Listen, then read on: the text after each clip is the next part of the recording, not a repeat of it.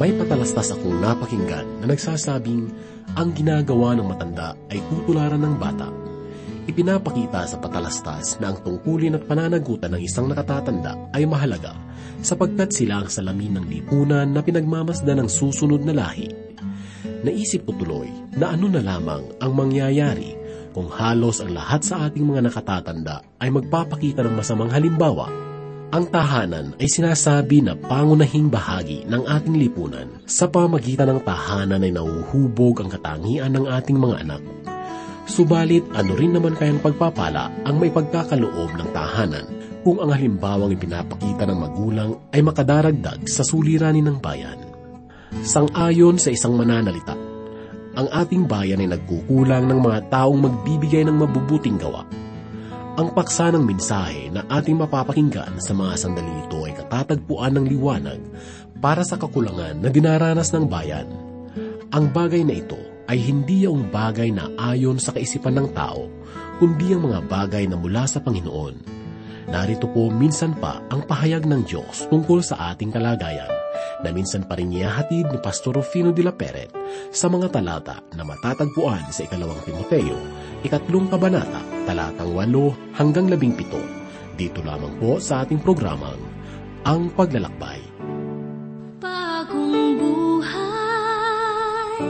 sa akin ay tunay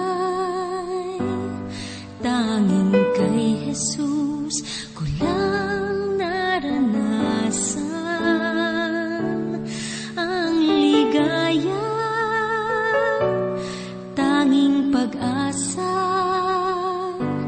Sa puso ko'y ngayon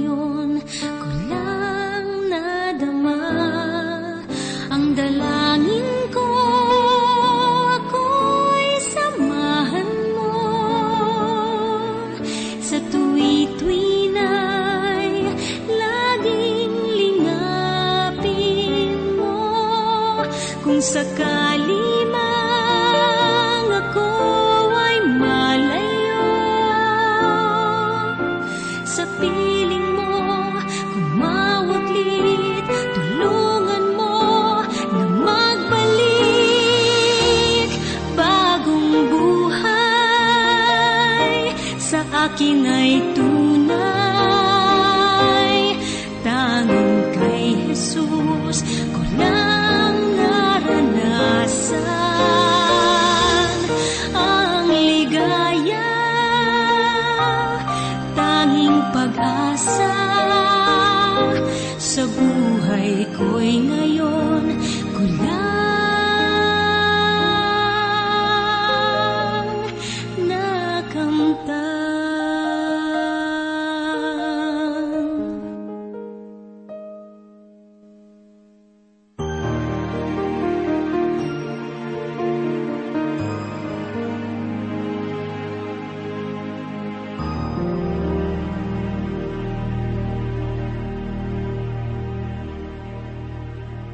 Patuloy po nating lakbayin sa ating pagbubulay at pag-aaral ang ikalawang liham ni Apostol Pablo kay Timoteo, Kabanatang 3, talatang 8 hanggang 17. Sa inyo ay muli pong dumudulog ang inyong kaibigan at pastor sa Himpapawid, Rufino de la Peret. Basahin po natin ang ikawalong talata na ganito ang sinabi ni Apostol Pablo. Kung papaanong sina Janis at Jambres ay sumalungat kay Moises, ang mga ito'y sumalungat din sa katotohanan, mga taong masasama ang pag-iisip at mga nagtakwil sa pananampalataya. Si Janis at si Jambres ay mga salamangkero ng paraon sa Ehipto. Noong gumawa ng himala si Moises at magpadala ang Diyos ng iba't ibang salot sa Ehipto. Hindi natin kilala ang mga pangalan ng mga salamangkerong ito kung hindi binanggit ni Apostol Pablo. At maaring nagkaroon rin ng mga katanungan kung saan nakuha ni Pablo ang mga pangalan nila. Marahil ang pinakamadaling kasagutan ay ipinahayag sa kanya ng Espiritu ng Diyos. At wala ng iba na sinabi tungkol sa kanila. Subalit tiyak na alam ni Pablo ang kanilang mga pangalan at sila ay sumalungat sa pamumuno ni Moises. Mababasa po natin ang tungkol sa kanila sa ikapitong kabanata sa aklat ng Exodus.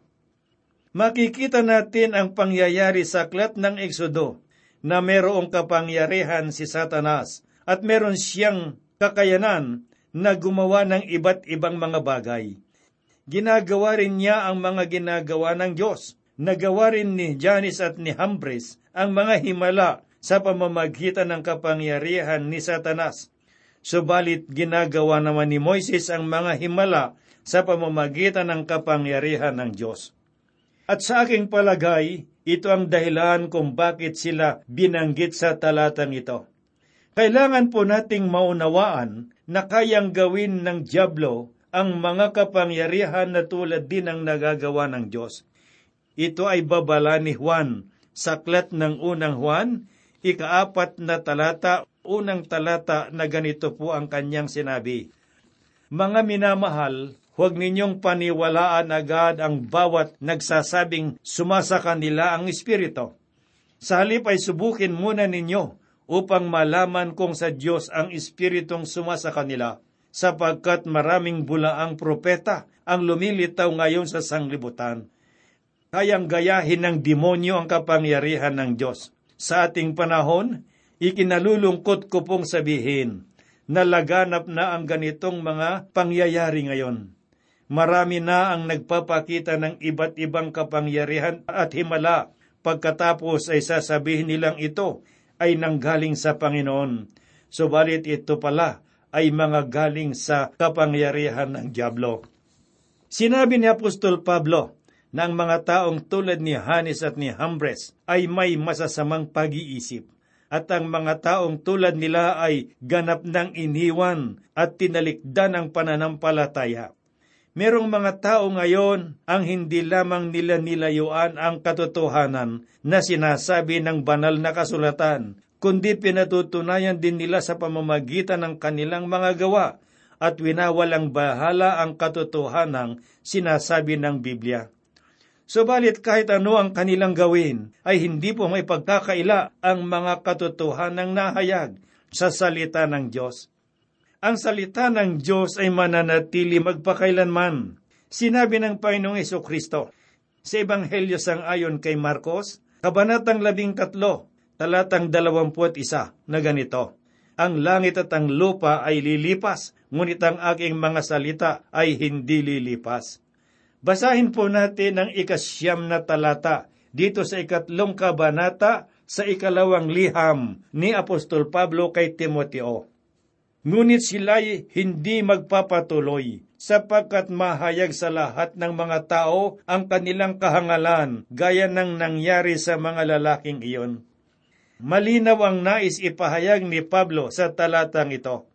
Ang buhay ng mga taong tumalikod sa pananampalataya ay magsisilbing halimbawa sa mga nananampalataya ngayon.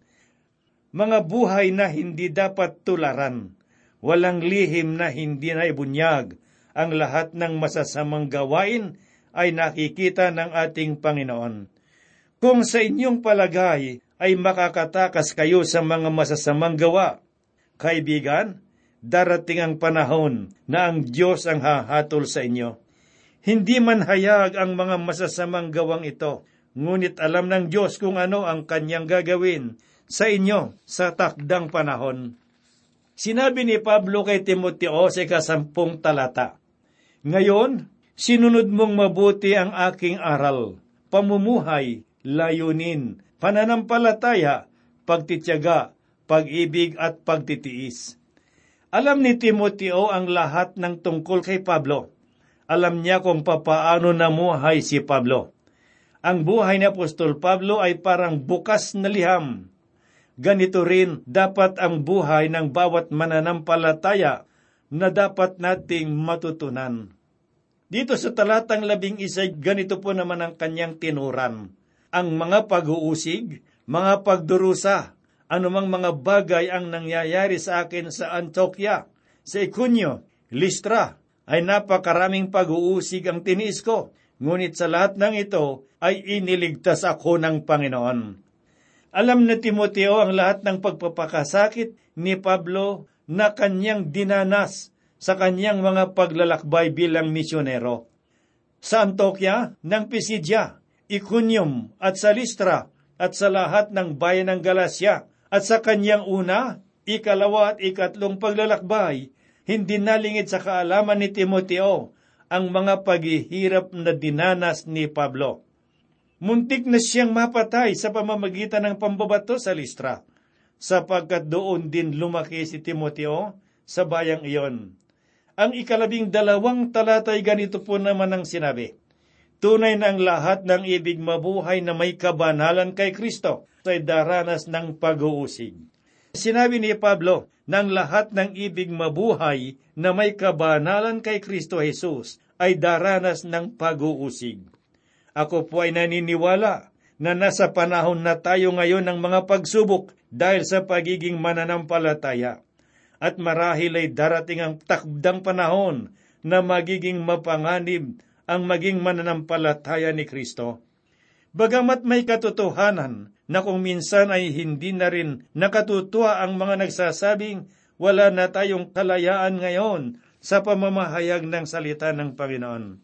Palaging ito na lamang ang ating nababasa sa mga pahayagan, nakikita sa mga telebisyon at naririnig sa mga radyo.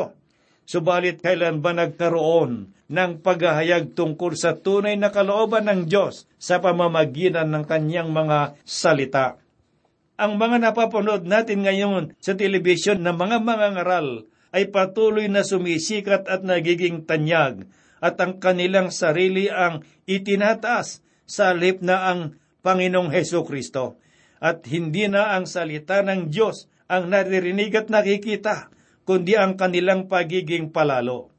At kung meron mang mga mangangaral, ang tunay na nangangaral ng katotohanan, pilit na winawasak ng mga ibang mga manggagawa at mga lingkod ng Diyos.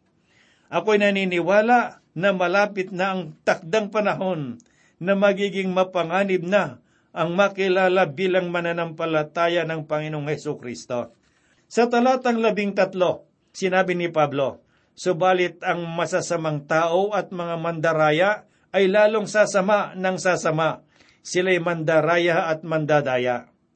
Malinaw po ang sinabi dito sa talata na patuloy na sasama ang buhay ng mga masasama at ito ang palatandaan ng mga huling panahon bago kunin ng Diyos ang mga tapat sa Kanya.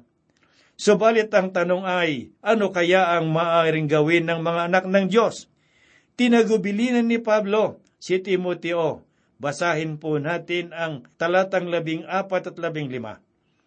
Subalit manatili ka sa mga bagay na iyong natutunan at matatag na paniniwala, yamang nalalaman mo kung kanino ka natuto.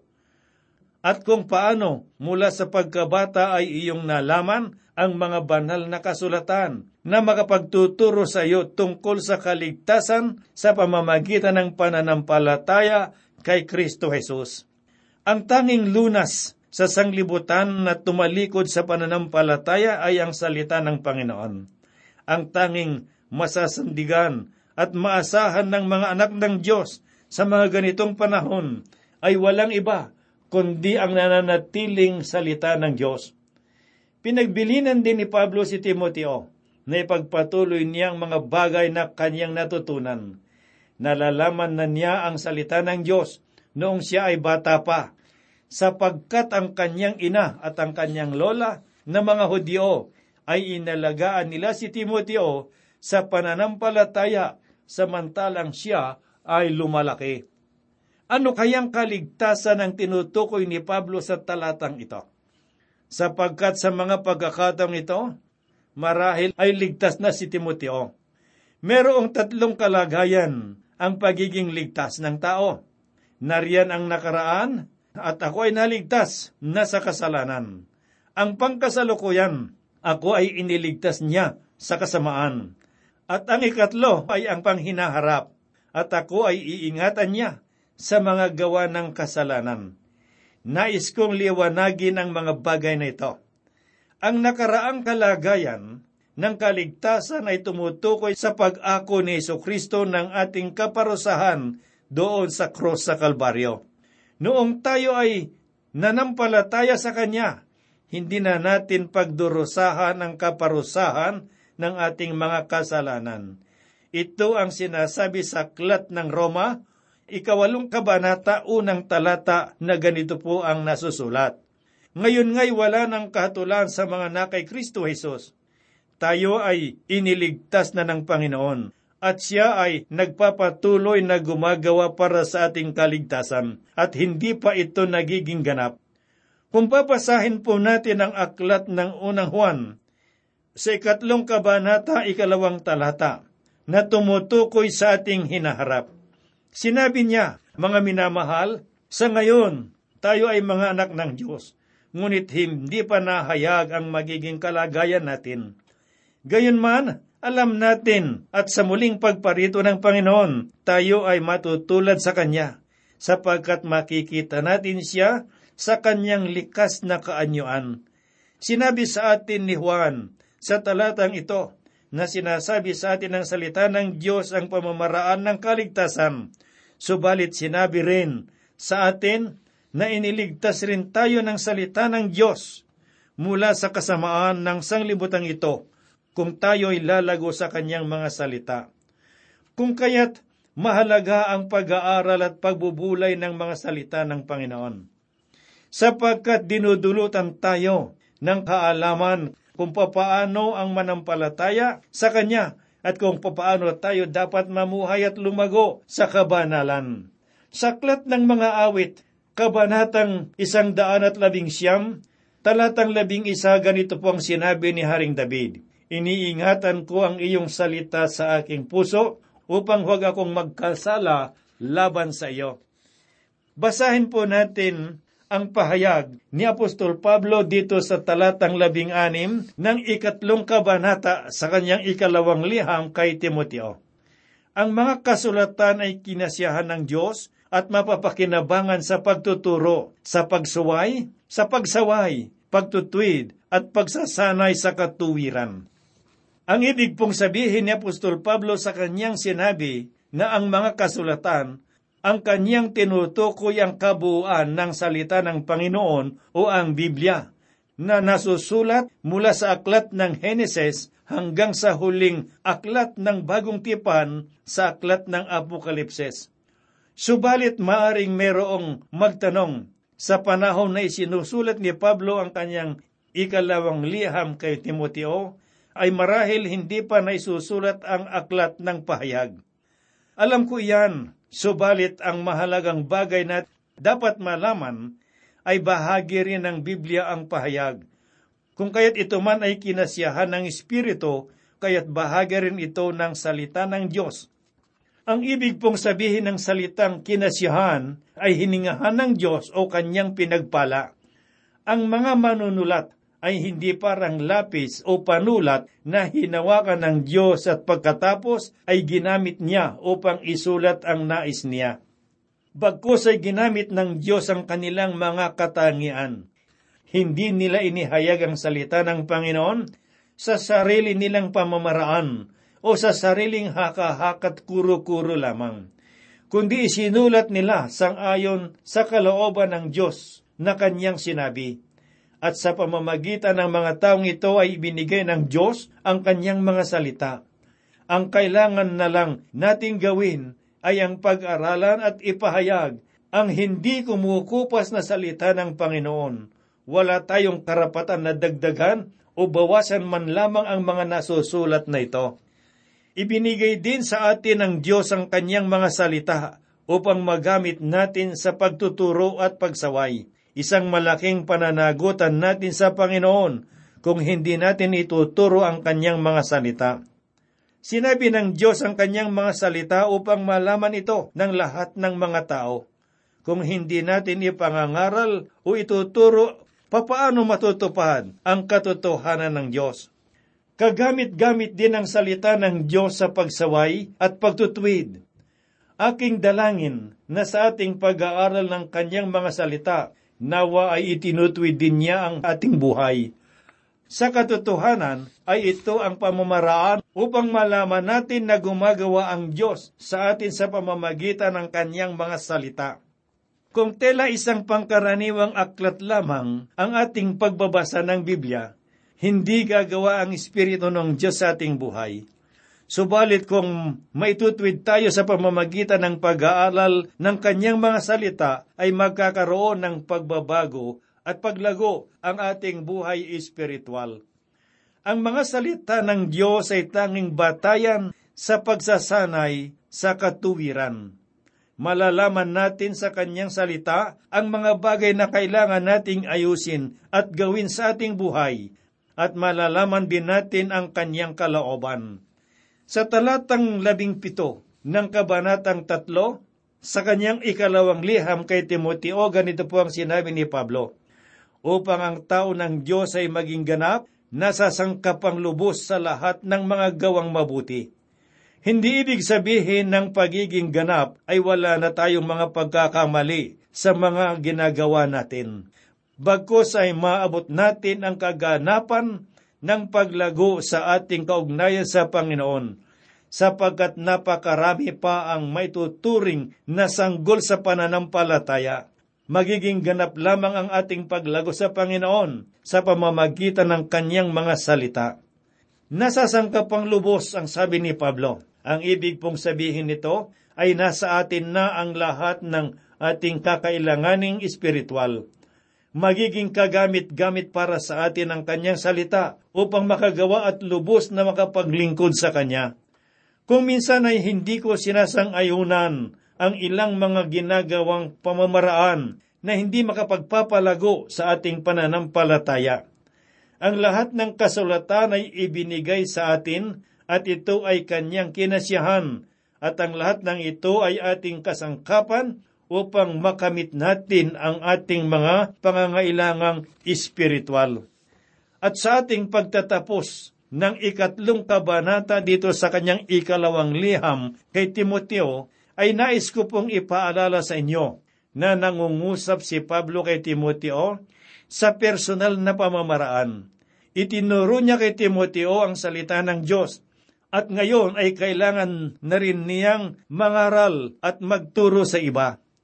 Binigyang diin ni Pablo na sa panahon ng pagtalikod ng mga tao sa pananampalataya, ang tangi nating pag-asa at tanggulan ay ang salita ng Panginoon, sapagkat dito lang natin matatagpuan ang mga katugunan sa lahat ng ating mga agam-agam. At ito ang ginagawa ng salita ng Diyos sa buhay ng mga nakikinig ng kanyang salita doon sa mga sumusulat at mga tumatawag sa amin, doon sa mga nagpapadala ng kanilang text sa pamamagitan ng kanilang cellphone. Sila ay aming tinutugon kung ano ang ginagawa ng Diyos sa pamamagitan ng programang ito. Nakita natin ng salita ng Diyos ay kanyang kinasiyahan at ginawa niya ito upang magkaroon tayo ng pakikipag-ugnayan sa Diyos. Makikita rin natin sa banal na kasulatan ang mga nais niyang ipaalam sa atin. At sa dahilang ito ay makikita po natin ang pangangailangan ng tao. Marami sa mga lumiliham at tumatawag sa amin ay nagsasabi na sila ay pinagpapala sa tuwing nakikinig sila sa palatuntunang ito at ang kanilang pananampalataya ay napapalakas at lumalago. Basahin po natin ang sinabi ni Apostol Pablo sa Aklat ng mga taga-Roma, Kabanatang 10, talatang 17. Kaya't ang pananampalataya ay bunga ng pakikinig. Basahin po naman natin ang sinabi ni Apostol Pablo sa mga mananampalataya sa Roma, ikasampung kabanata talatang labing pito. Kaya't ang pananampalataya ay bunga ng pakikinig at makakapakinig lamang kung may mga ngaral tungkol kay Kristo. At sinabi rin po ng Panginoon Kristo, sangayon sa Ebanghelyo ni Juan, Kabanatang 5, talatang 24. Sinabi ko sa inyo, ang nakikinig sa aking salita at nananalig sa nagsugo sa akin ay may buhay na walang hanggan. Hindi na niya hahatulan, kundi inilipat na sa buhay mula sa kamatayan.